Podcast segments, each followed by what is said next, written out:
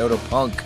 I'm your host, Damian Abraham, and once again, I'm bringing you a conversation with someone who grew up listening to punk, may or may not still be involved with punk, but had their life changed by the genre in a major way. And today on the show, huge guest, huge guest, one of wrestling's hottest free agents, Tommy End is on the show.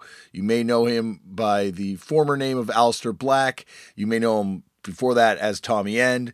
He is a incredibly talented wrestler and an incredibly smart person, and this is a very fun conversation. I'm excited for you to hear it. More on that in one second. But first, if you would like to get in touch with me, head over to the email address turned out of punk podcast at gmail.com. That is run by my brother and show producer and guest booker extraordinaire, except this week, where that credit belongs to at Bad Bad Brains on uh, Twitter, who uh, suggested this to Tommy and made that connection. So thank you very much to Bad Bad Brains for doing that. Thank you. Uh, if you would like to uh, support the show, the best way to support the show is just by telling all your friends about it, letting everyone know that you know about this podcast and uh, that you can spread the word that way. You can also uh, support it by subscribing to it and rating it on iTunes. And thank you very much to everyone that does do that. I really do appreciate it. Or you could head over to patreon.com slash turned out a punk. And thank you, thank you, thank you to people that uh, do check that out over there. I will be putting up a Tommy End video of this podcast very soon. I've got some other videos of some podcasts recently going up there as well. So thank you for uh, supporting that thing and checking it out, everyone. Appreciate it. Uh, and speaking of support, this thing would not be possible without the kind, loving support of the fine folks at Vans, who came over to for a few years ago and said, Damian, we like what you do, uh, but just don't do it out of your own pocket, and we'll help you cover the costs of doing this thing. And they have helped me cover the costs of doing this thing, and it has been a uh, unbelievably huge support for this thing. So I appreciate them for believing in it, and I long to get back to uh, doing live things at the House of Vans and interviewing people and hanging out uh, when those things reopen. Until then, though, check out uh, the Channel 66 stuff that Vans is doing with former guests of the show and some future guests of the show, too. And, and uh, yeah, so that is, uh, yeah, that is that. All right. Oh, fucked up uh, the band I play in, hence why my voice is hoarse. I was at the studio before I came back here and did a podcast before I came on this thing to record this intro. Anyway, it's been a been a long day, but anyway, my voice is holding up, and the band I play in, Fucked Up, is heading back out on the road. Once again, even even though I've said it a few times now, I'm still in shock every time I get to say that. We're going out first with, and now I'm really in shock when I get to say this, Faith No More for a tour, uh, a, a short tour with them, and then also playing Riot Fest. You can find those dates at fuckedup.cc. I believe there. also you just Google "fucked up Faith No More" and it'll come up. And uh, you can. I, I, hope to see some of you at those shows. And uh, we'll also be going on tour in the winter to do a kind of 10th anniversary of David Comes to Life. Matador Records is reissuing David Comes to Life and another 12 inch of singles that came out back then. 10 years. Can you believe it? 10 years. Time just melts melts away like butter in the sun. That, that works. And we are facing 10 years of David Comes to Life. So come out and see those shows. We've announced some dates in the East Coast, I believe, so far. And we just announced some dates over there in England. And I believe we also may be doing maybe doing Ireland as well. I'm not 100% sure on that. But anyway, check those dates, grab those tickets, and uh, hopefully I will see you there and we will hang out and it'll be like Turn Out a Punk, you know, but in person. We can we can talk about stuff in person and and bring records and and uh, you know local greenery and anyway we we'll get in all that close to the dates. Uh, and pick up those reissues. Also, our good buddy Scotty Karate at Tank Crimes is putting out Fucked Up's Year of the Horse on vinyl. You can pick that thing up from tankcrimes.com. I think the rest of the last press is almost sold out.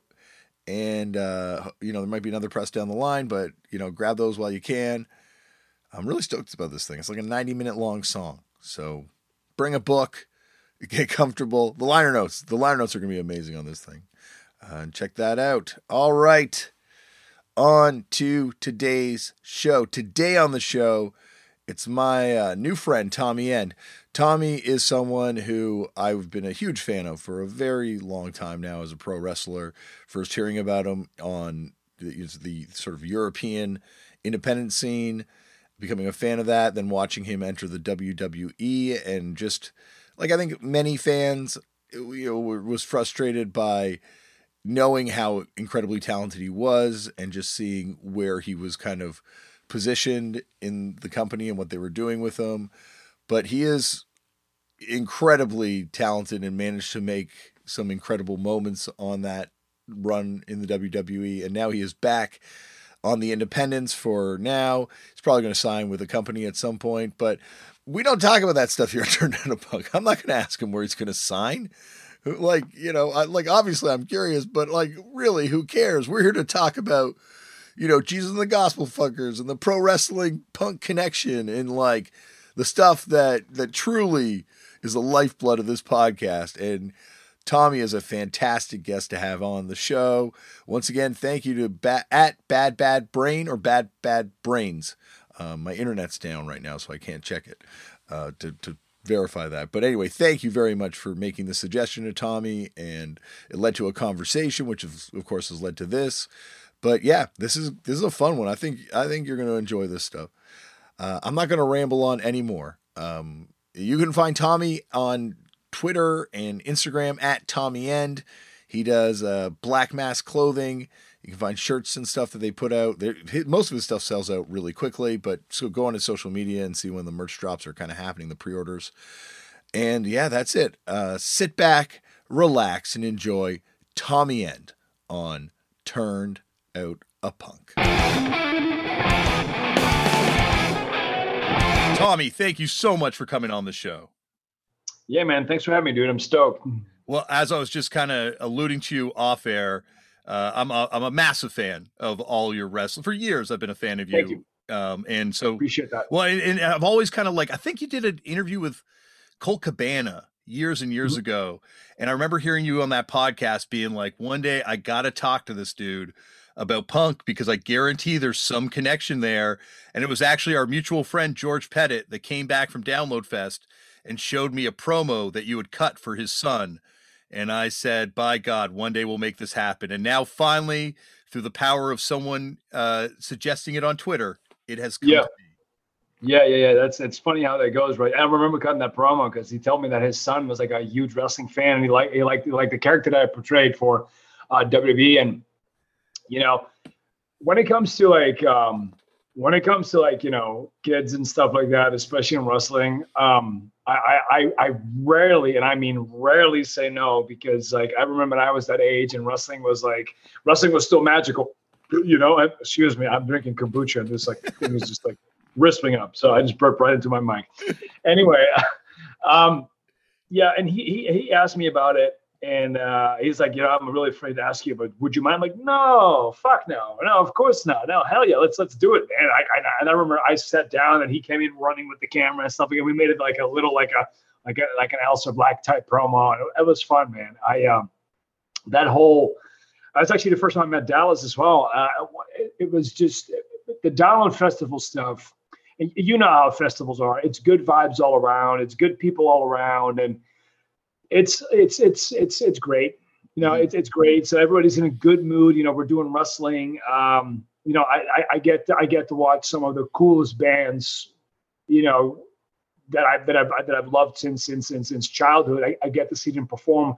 I get to see newer band like newer bands like Touche Amore. I, I get to see them play as well. You know, like I got to announce Code Orange, and it, it was just it was just fun. It was just really really cool, man. It was a, it was a great experience. Absolutely.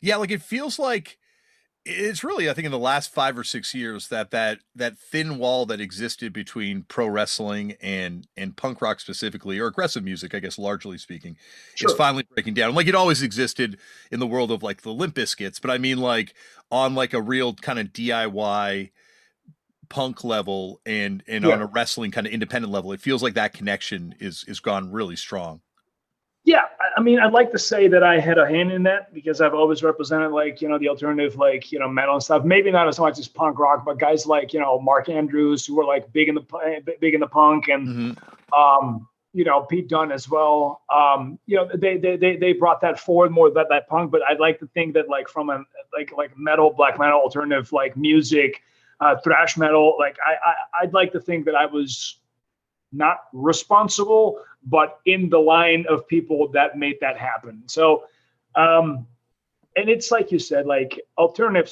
alternative scenes and wrestling always gone hand in hand. There's like you know a lot of the a lot of the, the, the old school punk uh, punk hits, you know, like yourself are are, are big into like wrestling, deathmatch wrestling, uh, indie wrestling. You know what I mean? And and that's just a cool thing that that barrier because there's something grimy and gritty about that underground scene that you and I love uh, that meshes so well with the world, the crazy world of professional wrestling, you know? Yeah. And it's it's cool that it connects people on on, on multiple levels, like, like we're doing right now, you know? So that's that's yeah. the beauty of it. Yeah, and it goes back, right? Like, you know, I, I remember well, obviously it goes right back. Like Robbie Brookside, you know, being uh, on the show a number of times has just kind of talked about like always trying to champion that. But like I remember as a kid, you know, seeing people like Andy Williams busting out wrestling moves in mosh pits, and yeah. then he's he's done it. Like he's he's he's that wrestler. Yeah. And it's just uh, it, it's there. There has always been that weird connection between these yeah. worlds. But yeah. And it's funny because I met Andy before he was a wrestler, and now he works for for for one of the biggest companies in the world.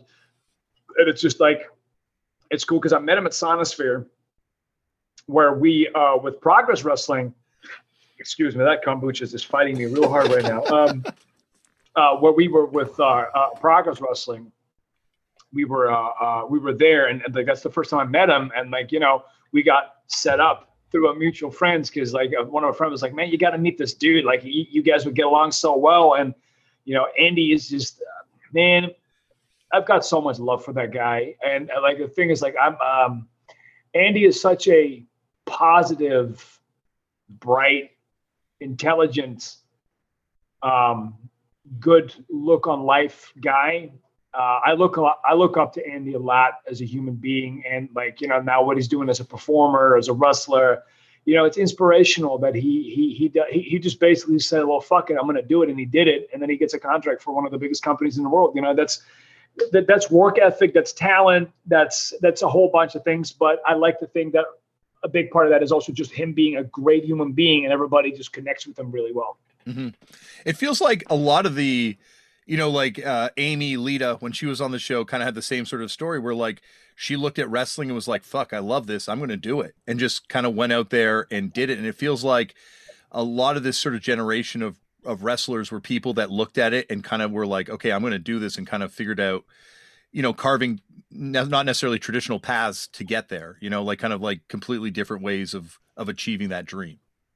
Yeah, yeah, and, and no no story, you know, there's similarities, but no story is ever the same. And you know, whether you uh whether you come from the United Kingdom, like like like Brookside, or you you came from the United States, you traveled all through Mexico, like Lita, you know, to make a name for yourself, or like me, like coming from a, a country that doesn't have any wrestling. Mm-hmm to eventually finding myself in the land of wrestling, you know, is um, it, it, it's just cool that all these people have the same type of um, type of type of directions, type of feeling, because the emotions that we shared as to like we really want to do it, that's that's all the same, you know, like that's that it's that that drivenness, that passion, that willingness to turn that thing that you love so much into a part of yourself you know that that that, that desire is um, is remarkable.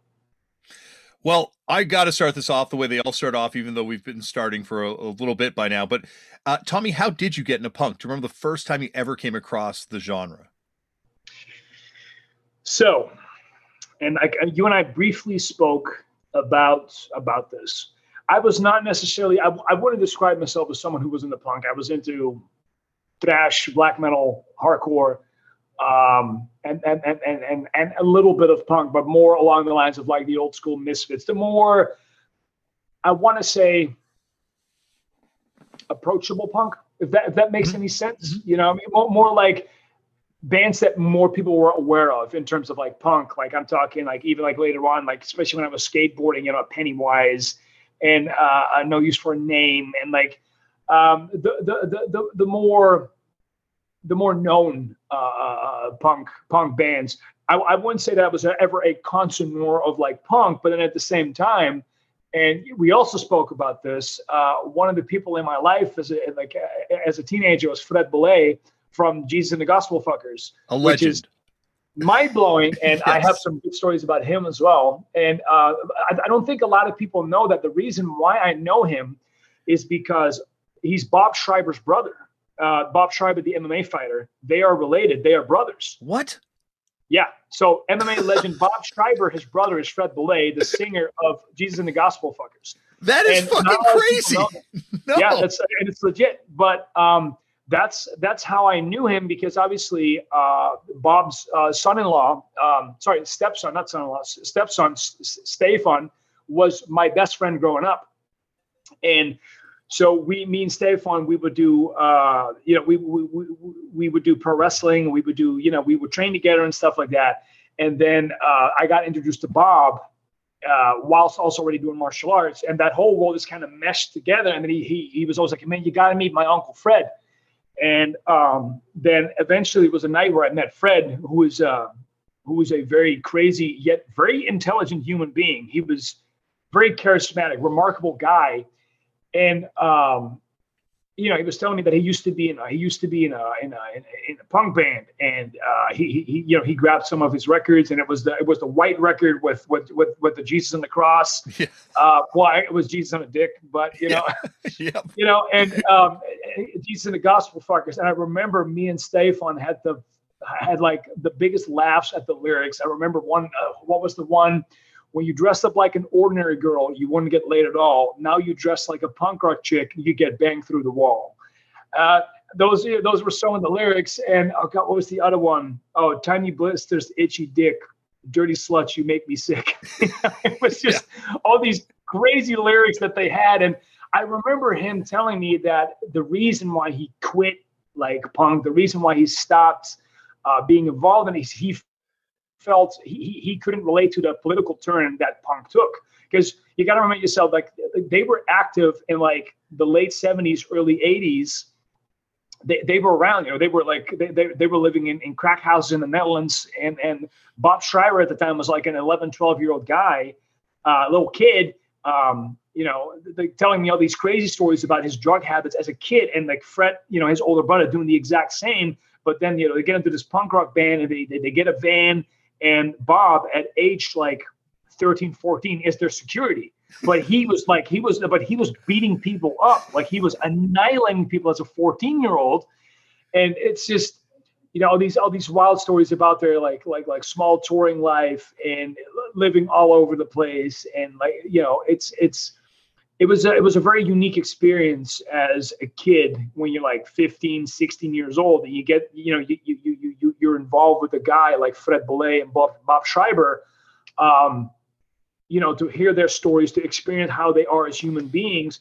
And you know on on on on, on a personal level both were always very good to me. Um, Bob to this day is still a mentor to me. Like every once in a while like we'll talk. Bob is always someone who's been super supportive of my pro wrestling stuff. Even though he was an MMA fighter, he always he always thought it was really cool. He said like, hey, you know, might not might, might not be my my my slice of the pie, but I respect you for what you're doing, and you never you never quit doing it. You know, you always went head on, and he was uh, and still to this day, he's always very uh, he's a very well spoken individual uh, for the uh, un- incredible amount of violence that that yeah. man has had in his past, and you know, portrayed in the in in in in the ring in his respective business. Bob was a great mentor, a great teacher, a great coach, and um, you know, both gentlemen like I like I felt that were very important in my life growing up. Um, despite the interaction with Fred being very limited, he made a he made a big impact on me because mm-hmm. here you are 15, 16 year old years old. You know, my childhood was, you know, difficult. But then you know he was someone who was able to put things in place for me in a certain way. And like he would you know he, he, he would check up on me every once in a while. Like you know we we we, we would talk. And every time me and Stefan went over he always was he, he was always a fun guy to be around. He was the guy that made me like unwind and forget about all the all the dreadness that was going on and all the you know uh, uh, difficult periods in my in my childhood. He was definitely, if I look back at my childhood and like, there's not like a lot of parts where I'm like, wow, you know, this this this is a part where, where I was happy. I was happy when I was with Fred, and I was happy when I was Bob, and that was always like a really positive thing for me. And still, like to this day, when like again, like when I speak to Bob, it's always super positive. I'm happy to have someone like him uh, in my corner. You know. Yeah, that's awesome, and it it really, I don't know, like it's something that you know probably comes from the fact that these guys were people that were like living through it in a real way when they were kids, seeing you living through it. Yep. Yep. Yeah, and um you couldn't tell them shit. You know what I mean? And yeah. Yeah. people who've lived that life, you know, you can't tell them anything. And and and and, and I and I love that because they literally have the answers. You know, yeah. I mean, you can't tell them that, that you know because you don't know. They know because they, they, they lived it. They went there. They they were there. They've done it. You know, and even for Bob to come where he is from from where he came from to build this empire with now like having a successful training school you know up until recently having Stefan Struve in the UFC. So you know, having re- a lot of really successful fighters, it's um, you know, it's it's it's a driving force for me as well. To just like doesn't matter where you come from, what you do, you know, what odds are stacked against you. You know, you you, you can do stuff. So it's always been like a, a good motivator for me to have him from that earlier years of my teenage life. You know, have him have him there. It's also really interesting when you look at it, and it runs deeper than just wrestling and punk having a connection. Like, and I'm, when I say punk, I also mean hardcore and thrash, like sure. anything that kind of falls on that umbrella. But like, yeah, but, but like, I think combat sports, there's like yeah. a deep connection there too. Like, you look at New York, you look at the guys, both both camps in the Cro-Mags. You look at yeah. all the New York hardcore people; they all train Gracie Jiu Jitsu. Like, they're just in, yeah. in Japan with the Burning Spirits hardcore people. Like, it feels like combat sports and and pro and hardcore punk have have sort of like this deep connection that goes back to sort of the the inception of punk. It is um both have violence within the boundaries of discipline, mm. right? Both are practice violent forms of violence because music can be violent. Punk rock was violent, it was a statement. It still is a statement. Hardcore, same thing thrash same thing. You know it's a statement it's a feeling it's a it's something that you carry in your heart on your heart. And it's the same with with jiu-jitsu and with kickboxing and muay thai. They're disciplines that you know teach violence but what they really teach is discipline and being able to carry that on your heart and like focus energy. And that's what music does too. Like you know the reason why you and i talk about music is because we love music. The reason why you and i can talk about martial arts it's probably because we both love martial arts. And the same goes for pro wrestling. You know, everything comes down to uh, uh, you know, truly deeply loving the discipline, the discipline, the disciplinary love that it's given you. Um, and I think what it teaches you as a person and what it brings you in your life, and all all those factors, all those things, music, uh, uh alternative music, hardcore, punk rock, all of that, you know, they they they they etch on each other, they carry each other. Mm-hmm. Mm-hmm. I I also uh, find the history of Dutch punk, uh, specifically punk in Amsterdam, so fascinating. I find the history of youth culture in Amsterdam so fascinating. Like I've been lucky enough to spend time and go to some museums there on yeah. tour, and just like you know the squatting history, like the the history yeah. of street violence that was going yeah. on there, and just how like you have a punk scene that gives us Ex, arguably one of the most intellectual punk bands to come out of this thing and also gives us bands like Jesus and the Gospel Fuckers, like these like super real BGK, like all this like sort of like real street punk too at the same time. Yeah. yeah. Um I always forget the squatting, the legendary squatting uh, building in Amsterdam, and I spent a little bit of time there. And they, it's it's been gone for a while now, but that was one of the Frank Vrankrijk. That okay. was one of the big uh, squatter. Um, yeah, is it still that? I don't think it's. I don't think it's that anymore. Oh, it actually is. Oh, it is. Oh, okay. It's legalized now. It's legalized now. So back when I was there, it wasn't legalized. Yeah, it got squatted in 1982, I actually went there and I watched some some some some punk punk bands play as a kid when I was like 15, 16 years old. And man, I, I have such good memories of Amsterdam. I have such good memories of Zaanstad and all the you know all the music scenes that we had there and like all the hardcore the local hardcore bands like 21 gun salute um you know like I, and I like and I I felt that I lived that and like you know one of the cool things was like so many of my friends that I still have now you know were in all these bands and like myself and my tag partner at the time Michael Dante which I'm sure you're aware of as well um you know we would wrestle uh, Friday, Saturday, Sunday, and sometimes Monday, or sometimes Thursday, Friday, Saturday. And if we had to go to Germany, what we would do, we would wrestle for Westside Xtreme Wrestling, and we knew our boys were playing in Rotterdam. We would, because uh, it was, it, it was usually Oberhausen, so it was just over the border. So you know, we would wrestle, come back, go straight to the gig, support the boys, so everybody back in, and like back to back to like our base of operations, and everybody hang and chill and you know, it was just it was good times. You know, I mean, mm-hmm. it was just great, great times, and you know, supporting your local uh, local hardcore bands and local uh, punk bands, that is such an important thing. You know, and I think that's also you know going back to the discussion on like why is there so much love between um, you know uh, wrestling and, and and and and punk rock. It's it's because same with same with with, with wrestling and, and hardcore. Uh, there's local local shows, local indies, and I think that's you know you talk about DIY. A lot of these indies are DIY. You know, there's a lot of kids like great athletic talents right now, right the second, and they're grinding away and they're trying to make a name for themselves and they're working hard, man. They're working hard to get their message out there, to get their their art out there, to get their style out there.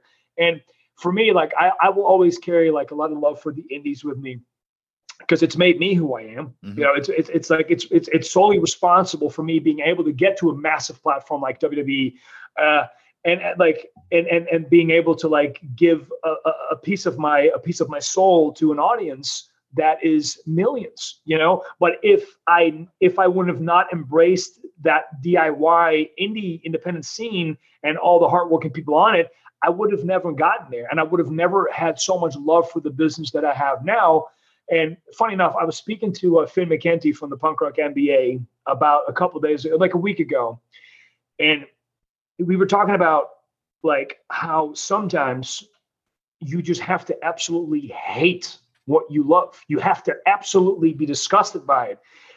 And at that point, there's two things. Two people are going to make two decisions. Number one, you're going to leave it alone, and it's going to and it's going to pass you, and you're going to regret it. Number two is to endure it you go through that gritty, bitter pill of hate that you have for the one thing that once brought you all the love in the world, and you find yourself having a new level of appreciation for the things that you once loved. And I am certain that for a lot of musicians, and not even maybe not even musicians, because in his case it was because you know he got sick of YouTube sometimes, and that's you know that happens to all of us. All of us, your passions at one point they have to turn against you because you have to realize what they are worth for you.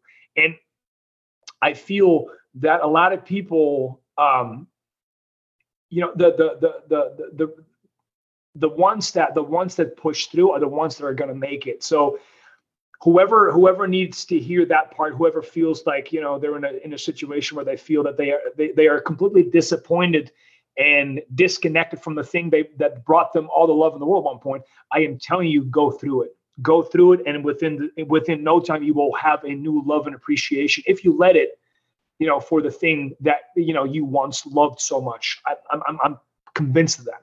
Mm-hmm. no I, I definitely i feel and like i think you know for a long time especially with aggressive music punk you know um, and wrestling you've got to do it because you love it because it's not like these opportunities to make it on this huge level are always going to be there. Like you have to do it because you love it, and then if opportunities happen to present themselves, then so be it. But it's it's not always like that's going to yeah. be the case.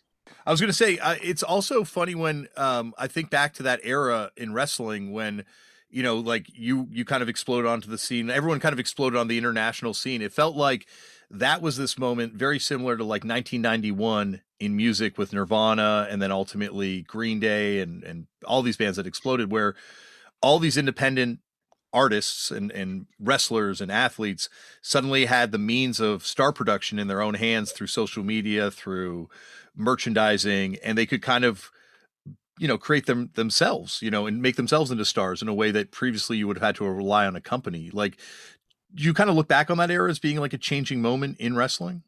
Like 2016 2017 15 even?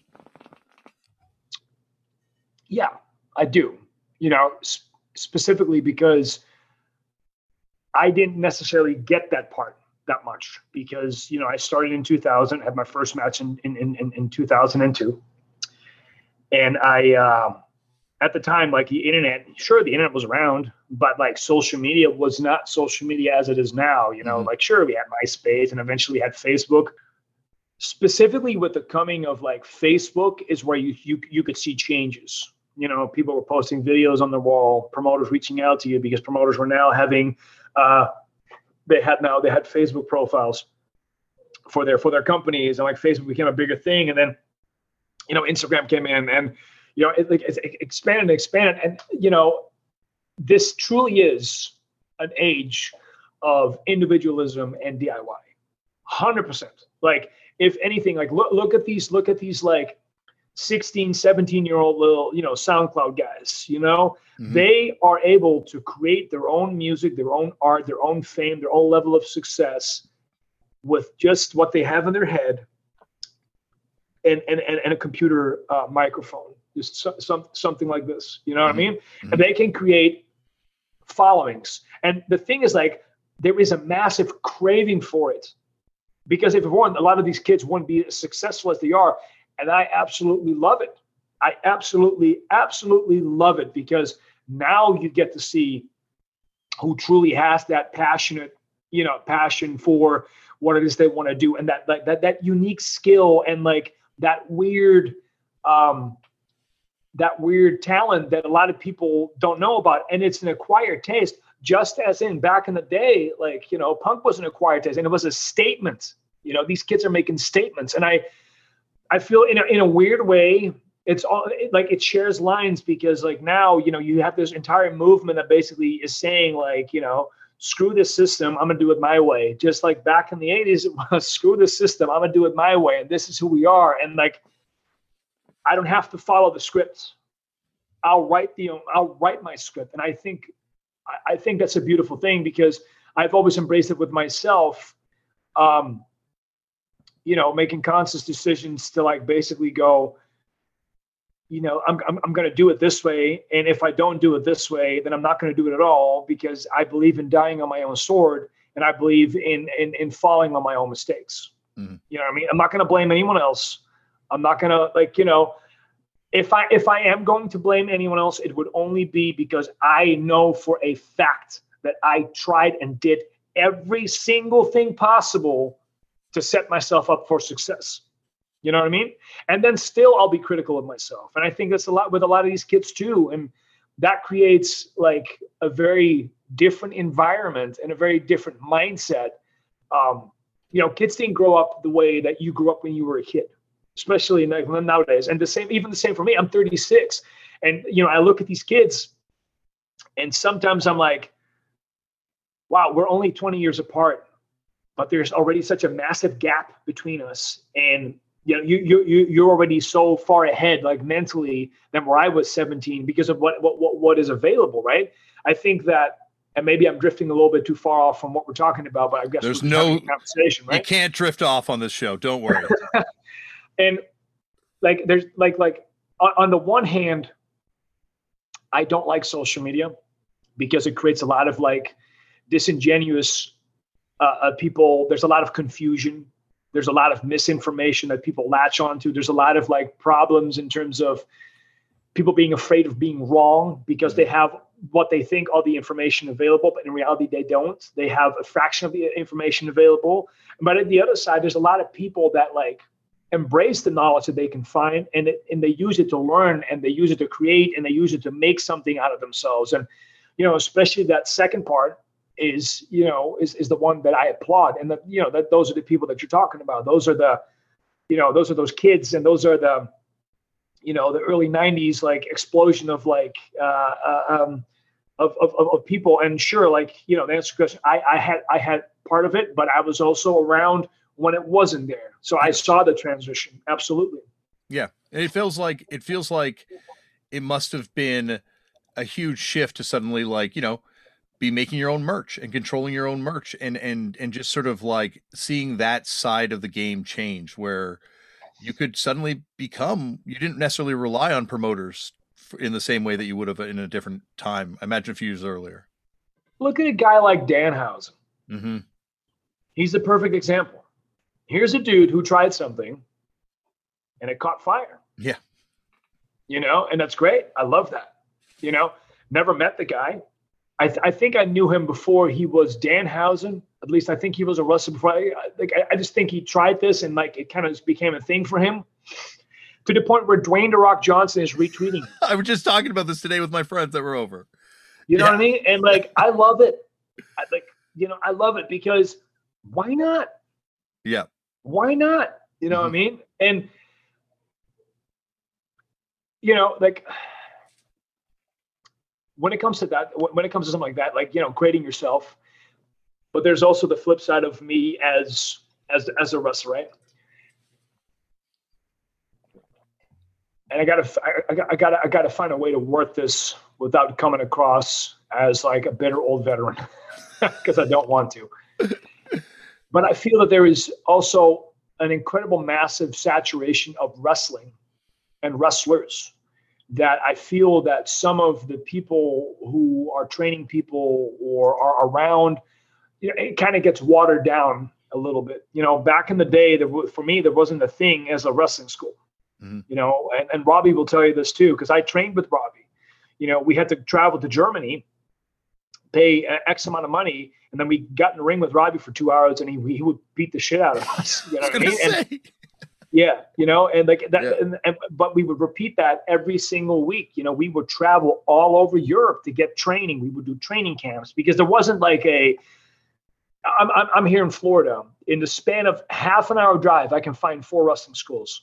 Mm-hmm. That is a good thing, but also a bad thing mm-hmm. because, mm-hmm. you know, depending on which school you go to, you're either going to get really good training from people, you know, who've been you know, have been at the top, like, you know, like uh, uh, Devon Dudley School, you know, great school, like amazing credentials, you know.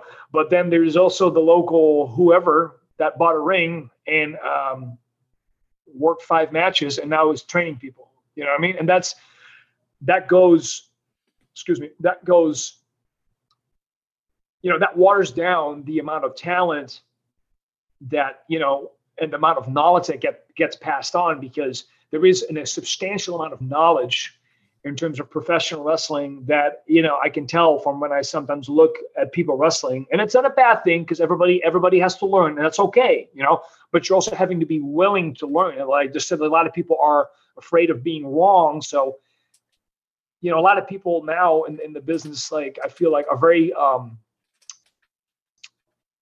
a little prickly on on on giving feedback or taking criticism. And I I was like I've been a big proponent of of always uh, asking for criticism. Doesn't matter who in the business I I was able to talk to. I, I did it. Like you know I would even even even back even in a WB like you know despite being in, in wrestling so long I, I the, the, one thing that I've always learned and the one thing that I've always been uh, been convinced of is that you're never done learning.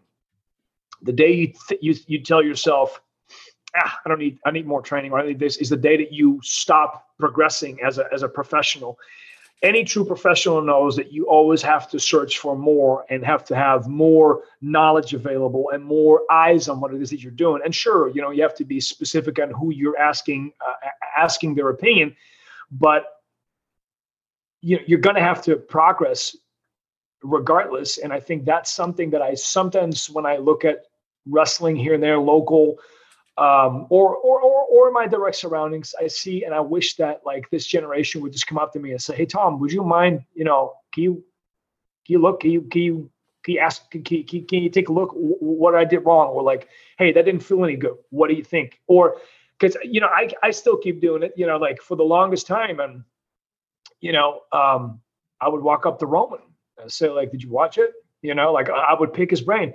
Like, he's only the biggest name in wrestling. You know what I mean? He's the guy that carries the business eh, like like at the moment. And but also like back then, like I would ask uh, uh, uh Cash and, and you know and Dax, uh, like I I hold hold those boys in high regard. And even though we wrestled on the same shows together and we wrestled each other, and you know that doesn't mean that I can't you know that I that, that I can't I, I can't sublime. And he does the same to me. He will ask me like, "Hey, what you what you think?" You know what I mean? Because the perspective of anyone on a certain level is valuable Mm-hmm. And it's the same with music, right? You're gonna have to like you're gonna have to expand on your knowledge because there's there's there's something to learn every single day. And I I I, I the message here is that like take advantage of that knowledge that is available. Take advantage of the people that are willing to spend time with you and like teach you and like show you the way and you know make you a better professional. It's it's interesting to watch wrestling kind of shift though like you're saying you're describing from this thing that it it has been like this tradition that goes back centuries at this point um, that's been passed down where you had to kind of like it was like the knowledge. You had to get the knowledge. You had to be given the knowledge and it was hard to get the knowledge to where it's now shifting to almost where it's like much more like in music you have almost like this artist mentality where it's like i don't need your criticism. I'm doing my own right. thing. If you don't get it yeah.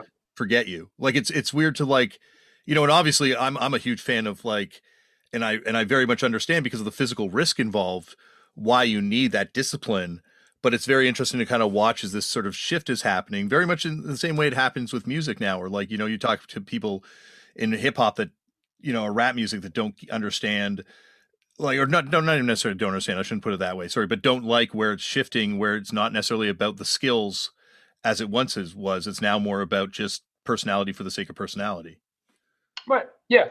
Because you know, in the same vein of what we were just talking about, you know, a lot of like a lot of the the the, the basics as we call them, you know, they get lost you know, like one of one of one of my friends is Vinnie Paz from Jedi Mind Tricks. Absolutely, you know, yeah. me, like, you know, him and me like kind of spar every once in a while. Like, you know, we'll have a conversation, mentally sparring, not physically sparring. I was going to um, say, you know, he's got to be hard to do that. he's a badass. Um, but you know, and like I've spoken to him where like you know when it comes down to like you know his his his his roots and where he started versus like where kids can start now and there is something to say about quality, but the real ones will always float at the top. You know, yeah. like everybody knows how to pick out the real ones, and the real ones will always be respected. It just comes down to the grind. It comes down to the the, the work put in, and they, and to your point, but it might not always be it not, might not always be enough because sometimes it just doesn't work out that way. You know, mm-hmm. and as long as you feel you know, to yourself, like I said, that you at least did everything that you could to put yourself up for success. Just, just don't be in a position ever where you look back when you're 60 years old and you go, you know what? Fuck, I should have listened, or I should have done this. I should have like invested in that. You know what? I should have like, I don't know, tried more freestyle. I should have like, you know, and um, I think that I think that's a big thing when I um when I hear a lot of like the old hip hop heads like like talk, you know, like there, there's a lot of like production and it's a lot of like creation that is like out of the hands of the of, of, of, of the person involved out of the hands of the talent and more in the in the hands of like no this is what we want you to do versus this is what i should be doing. And that's that's also the way of the world like everything progresses. So i'm always on the spectrum of uh, you know, the old and the new. Like uh, Terry Taylor always told me, you are the perfect blend between the old school and the new school because you obviously have a style that caters more towards where modern wrestling is, but your mindset for a big party is more towards, you know, the the the, old school way of wrestling in terms of like making it legitimate, like working your holds and stuff like that, and like just like little detailing things that you know he he he used to teach me. Um, so I always kind of I feel like I can I can always kind of keep one foot in the past while looking at the future. And so for me, it translates different. And that's why, like when I look at certain certain individuals that are wrestling, I'm like, oh, if you would just if you would just change that, you know, it make it would make a world of difference. Or if you would just implement moving this way, it would make all the difference for your for for your for your style. You know what I mean? And I, but I think that's the way of the world now. Um, with everything being so exposed and everything being so open and with everything being around so much. Um, and there's good things and bad things about it. And, and there will always be good things and bad things about it. But, you know, I'm not the, um, I'm not the one that decide whether it's good or bad. Yeah. You know, I'm, I'm I'm just a part of the chain that will forever keep you know keep keep keep rolling and. I'm glad to be a part of that chain, and uh, I'm glad to be an important part of, of, that chain as of now. You know, um, but when my time comes when it's over for me you know i would say that anyone's life expectancy in the in the in the wrestling business is about two weeks. You know after about two weeks people have forgotten about you. And that's fine because there's new talent coming up. This is an everlasting ever changing business that picks people up and eventually puts people at a station. And it's all about what you've done prior uh, that will you know will, will will will predict what station you're stopping at. Is that a station of regret or is that a station of fulfillment? And I would say always work as hard as you can to be in a position of fulfillment and always have a critical eye on yourself. And you know don't be afraid to just like you know get criticism and ask for criticism because believe me you're gonna as a professional you're going to feel more fulfilled. You're going to feel more like you're like, like you're working to your goals that you're closing the gaps in your game. And that can be for hip hop, that can be for wrestling, that can be for any type of discipline you have in your world. That's how I did it. That's how I got where I where I was, and I know, for me personally, if it will all if it would all end tomorrow, I wouldn't have any regrets. Mm-hmm. I would not have any any regrets. Are there things that I would have perhaps now with hindsight done different? Yeah, but it doesn't mean that I regret them. I'm glad that I'm, I'm glad that it happened that way because now I know when it happened again, I knew what to do. You yeah. know, like failing is not bad. You know, it's it's about what you do with your failure that again, what station you're going to be dropped off, you know? I think it's also because now we have to fail so publicly. You know, like it was at one point you yep. could have a private failure, but now it's like, and, and on any level, like you fail, your friends are going to know about it on Facebook, even if you're not yep. in the public eye yep. at all. Yeah, it's scary, and uh, it's it, it's it, it's frightening. You know what I mean? Mm-hmm. Mm-hmm. But at the same time, like, are these people uh, like is is are you really worried about people that only are like exacerbating your failure because it makes them feel better about themselves? And there's a lot you of know, that because that's that's what it really comes down. Was that? I was going to say there's a lot of that on the internet. I think a lot of people need that up yeah. from tearing people down. Yeah, and but in the long run, you know, I mean, like it doesn't it doesn't change anything about you. Mm-hmm. Especially if you're not let it, it, it doesn't it doesn't it doesn't it shouldn't do anything to you in terms of like like it, it's it's not gonna it's not gonna make your value less as a person as a human being because failure is such a massive part of life. But the fact that people who exploit your failure you know don't like it, it's weird to think that people don't accept the fact that failure is a part of life yeah. You know, I mean, it, it, it's it's weird. It, that that to me is a very strange, a strange like like like thing to project mm-hmm. because you're going to fail no matter what, no matter what you do. You're not going to pick up a sword and be the perfect sword fighter. you're not going to put gloves on and be the perfect boxer. You know that just doesn't exist. You're not going to be a wrestler and be the perfect wrestler. That just doesn't exist. That's that's what failing's for. Mm-hmm you know, if you're going to publicly humiliate yourself, yeah, it's going to suck. But that's what failing's for because now you know what not to do. And what not to do is often the best teacher, but we're so afraid of it nowadays, which I which I think is a shame. Yeah. Uh, I guess going back to like you know the very beginning of your journey, like where were you kind of getting into aggressive music from? Like where were you hearing about this stuff? Because it isn't mainstream music.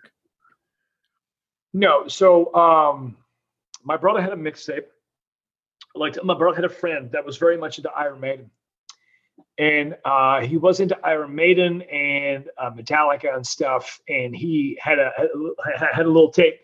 So I would sneak into my brother's room and I would put the put the put the tape on because they would bring out bring home on birthdays. I was like seven eight years old, and excuse me, they would um, bring out the, the, the album art for like you know Iron Maiden's Killers. You know, like you see you see you, you know you see uh, you see Eddie with the knife standing, and it's like you know the woman in the back, and it's like I think it was the Hammer. It might have been the Hammer. I'm not not completely convinced, but not completely sure anymore. But um, you know that's really brutal album art and then i wanted i wanted to listen to the music because i was like well if this is like you know, I, you know I, I got drawn to it and that's kind of like you know how Iron Maiden started for me, and then like you know my my, my parents were always more into like guitar mu- music, you know like um, uh, Fleetwood Mac was like uh, frequently played. Dire Straits, like I was a big Mark Knopfler fan, like growing up. I, I, I thought his guitar was phenomenal. Eric Clapton and uh, Stills, Crosby, and Nash. And, you know, it, it, was it was it was predominantly more guitar, rhythmic music, Golden Earring. You know, you, you, you name it, and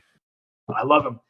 And um, and then by the time I was like 11 or 12 years old, I um, we had this um, we had this uh, this this television um, channel called The Box, and they kept playing uh, Replica by Fear Factory, and I got so hooked on that song that I bought the album. I bought Demanufacture, and that was the first album I ever bought as a kid when I was like 11, 12 years old. That was the first album I ever ever bought. It was about like like 96, 97 and that was my start into my own personal i still have the cd like my own personal collection. I think then the second one that i bought was biohazard's Uncivilization and then it was no new world disorder. It was new world disorder.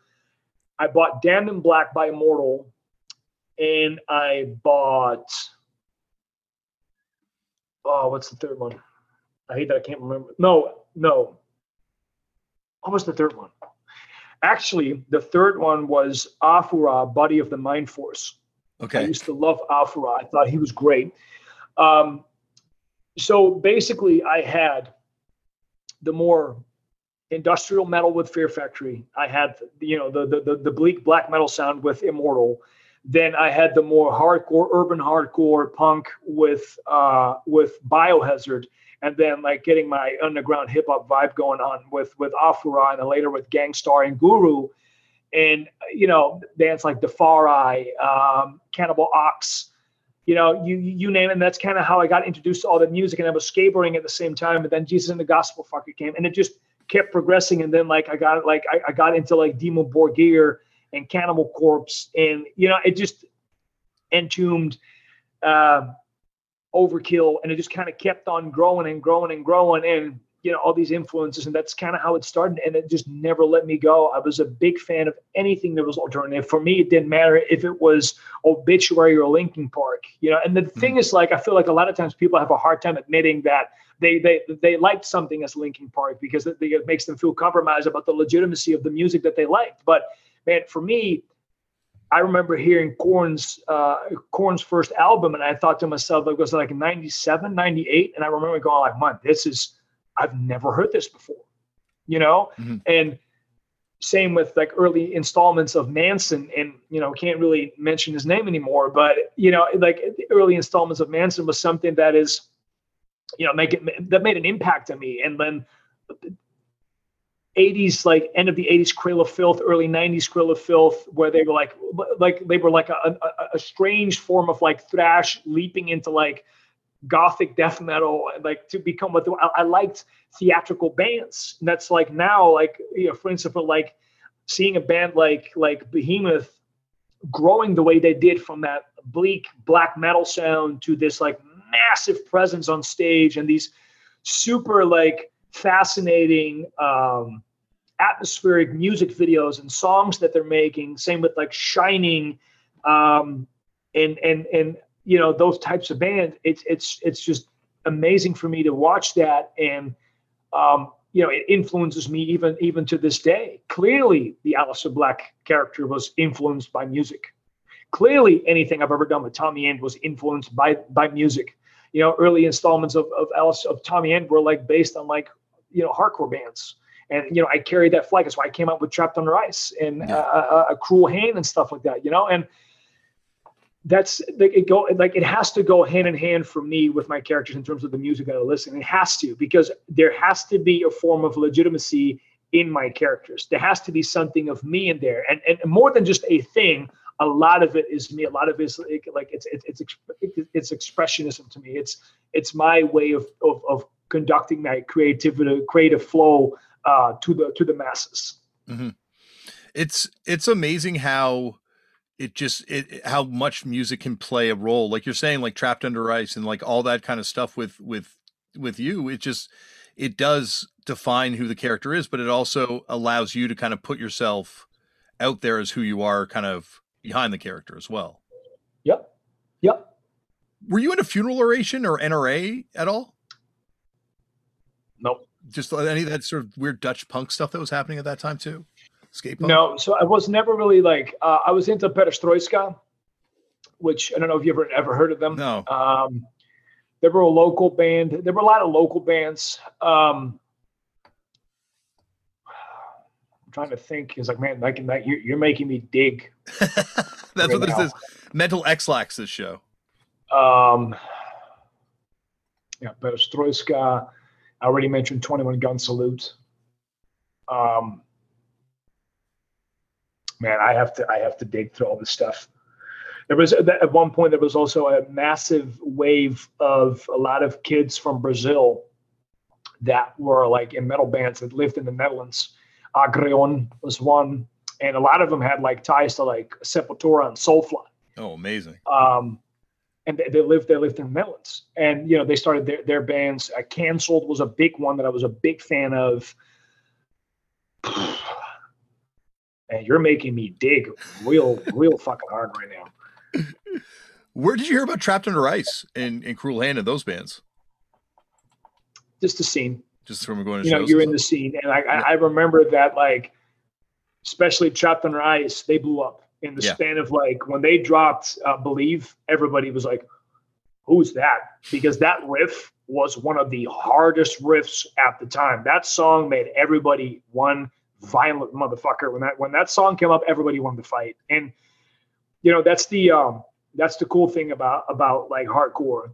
And you know, they came and they did their thing and they kind of went again. I don't know, I don't know what they're doing now. I know like I mean, obviously they have um Angel Dust and Turnstile were the two bands. A lot of them are in Turnstile. Yeah. Um I don't think they're doing much anymore. I don't think I don't think Trap and Rice. no, I think they do reunions once in a while. They do big festivals, but like for the most part, I think yeah. it's Angel Dust and, and Turnstile are kind of like the focus yeah, for them now. That's yeah, that's what the focus is. Yeah. Um, Cruel Hand, you know, kind of the same. Um, I love Cruel Hand. I think that they're, you know, the early work to now, you know, a band that changed but still has the same vein of like love and passion.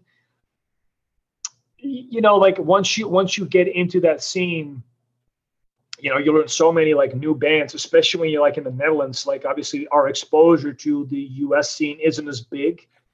Um, but you know what, like the you know the the the big ones that make wave, like Expire and stuff like it. Obviously, you know they they run over uh, backtrack and stuff, and yeah. Um, you know, it's it's it's it's just like being in the scene and a lot of people you know there's always like there's always people like you right that have like that that, that have their ear on the ground all the time and they have all the records and that are like connoisseurs of like that genre of music that every once in a while will like feed you something. One of my best friends pablo is one of those people. Um, always has new records always keeps his ear on the ground always like will slide me like a like will slide me a band saying hey man you might like this and 90% of the time he's right and i do love what he says because you know he knows me and knows what i like and you know music is such an ever-changing landscape and it's such a massive landscape because there is so incredibly much of it and i'm so happy that there is so much of it. I learn new bands each and every single day when people I think one of the worst questions that someone can ask me is what is your favorite band? I'm like ah, i don't know. Yeah. You know i can give you about 100 bands that i love. Are they all my exact favorites? Yes and no. You know it changes every day. Like i'll get into um, I'll get into Cruel Hand for a while, and then I'll get into Shining for a while. Um, one of the bands like right now that I, for some bizarre reason, started listening to again is Ghost BC or Ghost. Like, and I was listening, I was like, it's so catchy. You know what I mean? It's it's it's it's it's fun.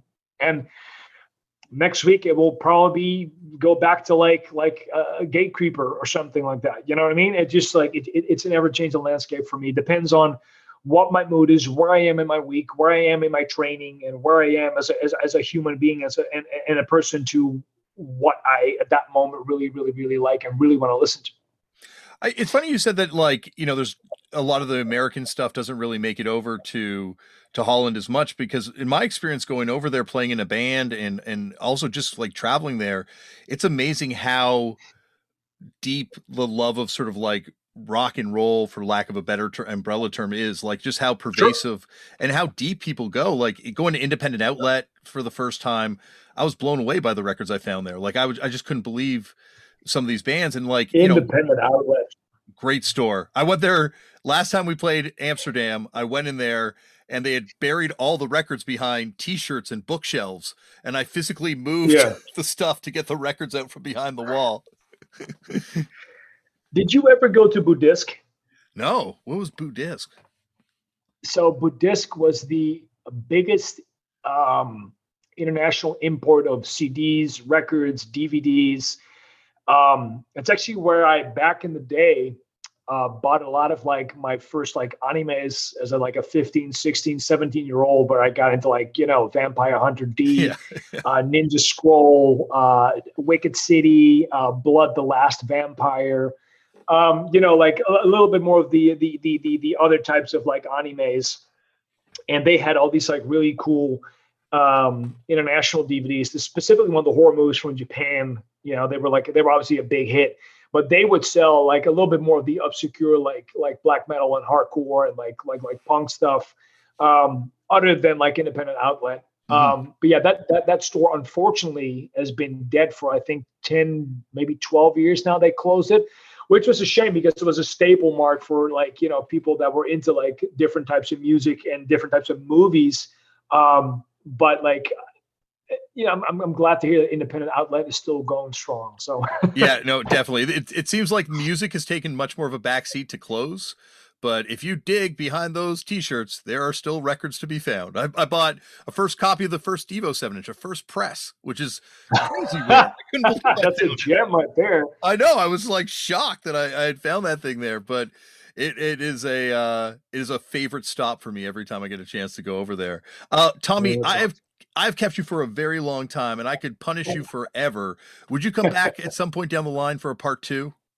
Yeah, man, absolutely. I enjoy I, I enjoyed this conversation very much. I am going to leave you with a story that I promised to tell you. You're telling me a Jun Kasai story. So, uh, back in my first tour with uh, Big Japan, um, there was a wrestler named uh, Yoshihito Sasaki. And yes. You probably know who that is. Yes. One of the most phenomenal talents that Japan's ever had, and he's a bus driver nowadays. He actually was in a um, he was in a in a in a in a, in a, a reality show for a while. So, but before that, obviously, he was the awesome wrestler named Yoshida Suzuki, right? Yeah. And um, every night after the show, him and Jun Kasai would get into it with each other. Like it started with like pushing and kind of cursing at each other and yelling at each other. But every day it progressed. It got worse and worse to the point where I remember telling my tag partner Don, "It's like I think they're going to fight each other at some point." And he's like, "Yeah, dude, this doesn't look good at all." And then it came to blows in the bus. And they literally fucking dove on each other and started fucking decking each other in the face. And I'm telling you, they were not holding back. So in my panic, I go, guys, stop fighting. So I grab Yoshido and I pull that gigantic human being because he's a big boy. I pull him off, and uh, Abdullah Kobayashi pulls uh, uh, Jun off the floor, and they and I, I'm kind of like, what, what do I do? Right. And then they look at me and they look at each other and they kiss each other full in the mouth. And they looked at me and they ripped me for four days straight. And they picked fights with each other deliberately so that I would see it in the hopes that when it came to blow, I would pull them off each other and kind of like, you know, it was a big rip. Yeah. So they they were fucking with me for four days straight, and they noticed that I was like kind of getting concerned with like them progress but they played it so goddamn well. But that's apparently what they did with the new Gaijin. That's that's what was one of their ribs. that is so awesome. Yep. I, I think he is. Uh, he is. He is the craziest monkey of them all. Yep. Good human being though. Um, tons of respect for for for Jun Kasai, tons of respect for Yoshida Sasaki. My time in Big Japan is among my favorite time in uh, professional wrestling. It was phenomenal, just phenomenal. Um, I always say um, to people that hate deathmatch wrestling, watch the Japanese guys. Watch watch Big Japan do it. Watch guys like you know, watch guys like Jun Kasai, uh, Jun Kasai, watch, uh, you know, Jaki Numazawa and, and, and, uh, uh, man, yeah. Oh, Takeda. I'll, I'll, save that story for another time, but uh, I, I, have a good story about him too. Yuko Miyamoto, uh. Isami Kodaka, you know, like watch guys like them because to me, they were masters of building suspense in the death matches and they weren't just like throwing people through piles of glass for the sake of doing it the the complexity of their stories was fascinating for me to watch um, i watch everything from the perspective of the artist and even though it might not be my cup of tea i respect the art that is being presented to me mm-hmm. and uh, yeah they they they did some wonderful stuff um, watching it, and I will never take that away from them. Despite again, deathmatch wrestling isn't for me, but they created something that even and, that, and the funny thing is, my tag partner was even a lesser fan of, of deathmatch wrestling. He didn't like it at all, but even he, after the shows, after our match was done, would slide up to the front and just kind of watch them go at it because it was like I remember watching in the in uh, in in, in um, God, what's that venue called? Uh, Rings one, I think. Ring, yeah. For uh, first ring, Tokyo first ring. First, first ring, Tokyo. Yeah, yeah. Um, watching them have this crazy scaffold match in front of maybe 300 people, and it was exhilarating to watch. It was just the best, man. And I guess you know, I think that's punk rock, man, right there. I think that's what it is. That's what it is. That's punk rock. Mm-hmm. You know, that was that was that was that punk feel. That was that hardcore feeling. That was that close, intimate feeling watching something unique, something special that was there for a select group of people, for a select set of eyes, and it was it was wonderful to watch. Absolutely. And I really, and you you you hit the nail on the head right there because it is like punk rock, it is like black metal, it is like grind, it is something that the people that aren't going to get it aren't going to get it, but the people that understand yep. it like can appreciate it and and see the yep. brilliance in it and stuff. Yeah, no, absolutely, absolutely, dude. It was it was crazy. It was uh, it was a fun time to watch, and uh, yeah, absolutely enjoyed my time there. Well, I have enjoyed my time here, Tommy. And anytime you want to yes, come sir. back and talk about Jesus and the Gospel Fuckers or anything, please know. Let me let me sit on it and uh, see if I can conjure up some good stories because I, I I definitely have a few. Crazy Fred. Thank you, Tommy, for coming on the show. And you heard right there, Tommy will be back for a part two at some point in the near future to blow our minds with with more Jesus and the Gospel fucker stories. And and yeah, he is a really uh, really awesome person, really fun guy. Check out uh, his stuff on social media, even though he doesn't isn't a huge fan of it. Check out his wrestling. Like really watch what he does in the ring. And yeah, it, prepare to get uh get entertained, get stoked. All right. Speaking of getting stoked, I am very stoked for what's coming up later on this week on the show for something completely different. An incredible writer, a incredible musician, songwriter, uh, in several bands. Japanese Breakfast, aka Michelle Zauner, is going to be here, and it is a fantastic conversation with. I'll say it like a genius. You know, she is a, a, a a genius writer, not just songs, you know, which, you know, it was kind of established, obviously, but also now as an author, and we get into all this, we talk about grief. It's actually just a, a really interesting conversation. I'm excited for you to hear it. We are we're having a fun time over here on this podcast and a, an interesting time, and I'm very stoked that you are all along for this ride. Um, that's it for the show. Remember, as always, Black Lives Matter. The lives of Indigenous people matter. We need to protect trans kids. We need to help trans people protect themselves. We need to stop hate and violence towards Asian people. And we just need to stop hate and violence towards people of different faiths. And um, it, it's a it's a real moment of just things that are being brought to light, which should have been brought to light a long time ago. Things that people have known about that have been happening. Injustices are being exposed. Things are just just happening in this world right now. It feels like a, a, time of great flux. I don't know. Maybe you feel this too. Uh, get involved. Go out and uh, look at organizations. Look at people that are doing good work. Um, volunteer time. Volunteer money to causes that you believe in. And I guess like the the end all and be all is just fuck fascism and there's no place for Nazis, and there's this shit. This shit's not political. There's lots of stuff you can talk about that's political. That's like, you know, like uh, how much money goes to to road maintenance, and like there, those are there, there's there's lots of politics stuff that can be discussed. Um, you know, but these are human rights issues, and obviously there's some bleed over to, you know, politics stuff and financing of, of institutions as well that certainly needs to be addressed. But uh, these these things that we're talking about, there's no discussion about. These are these are just things that we uh, we all need to be aware of, and we all need to take part in to have a a beautiful, interconnected society. You know, we're living in a society, as the kids on the internet are prone to say these days. So get involved and help make that society a little bit better for those kids when they get off the internet and get out there in the world and you know uh, go out there and do something creative for yourself. Uh, start a band start a fanzine put up a piece of art. Um, you know you don't have to share it with anyone. Just do it for yourself. Create your own culture. Make make make something. It'll it'll help you feel better. Put you know um, also meditation. I i you know i'm, running on very little sleep right now. Um, you know, I'm not complaining, but I'm just telling you, I'm just running on very little sleep. Uh, did a lot of shit today that, uh, you know, just t- takes takes a lot out of you and stuff. And I, I just sat down and I meditated before I came here and I talked to you, and my head is a little bit more together than it would have been beforehand. So, you know, treat yourself, meditate, try it. Like, you know, what's the worst that happen? It doesn't work, and you're like, those hippies lied to me. But try it a few times because it took a few times for me to get it. You know, I don't mean get it, but just for me to kind of click with it. Um, uh, sign your organ donor cards, please. Just do it because like it's the easiest thing. Like you're you're dead. Like you just psh, just take those things and then give them to someone else, and it, it can save someone's life and change someone's life. I've seen it happen. I've seen it happen.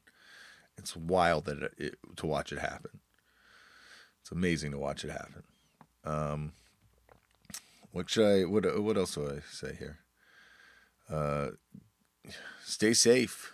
Um, you know, wear a mask still because there's still shit spreading and stuff. And I've got I got a friend that was in hospital.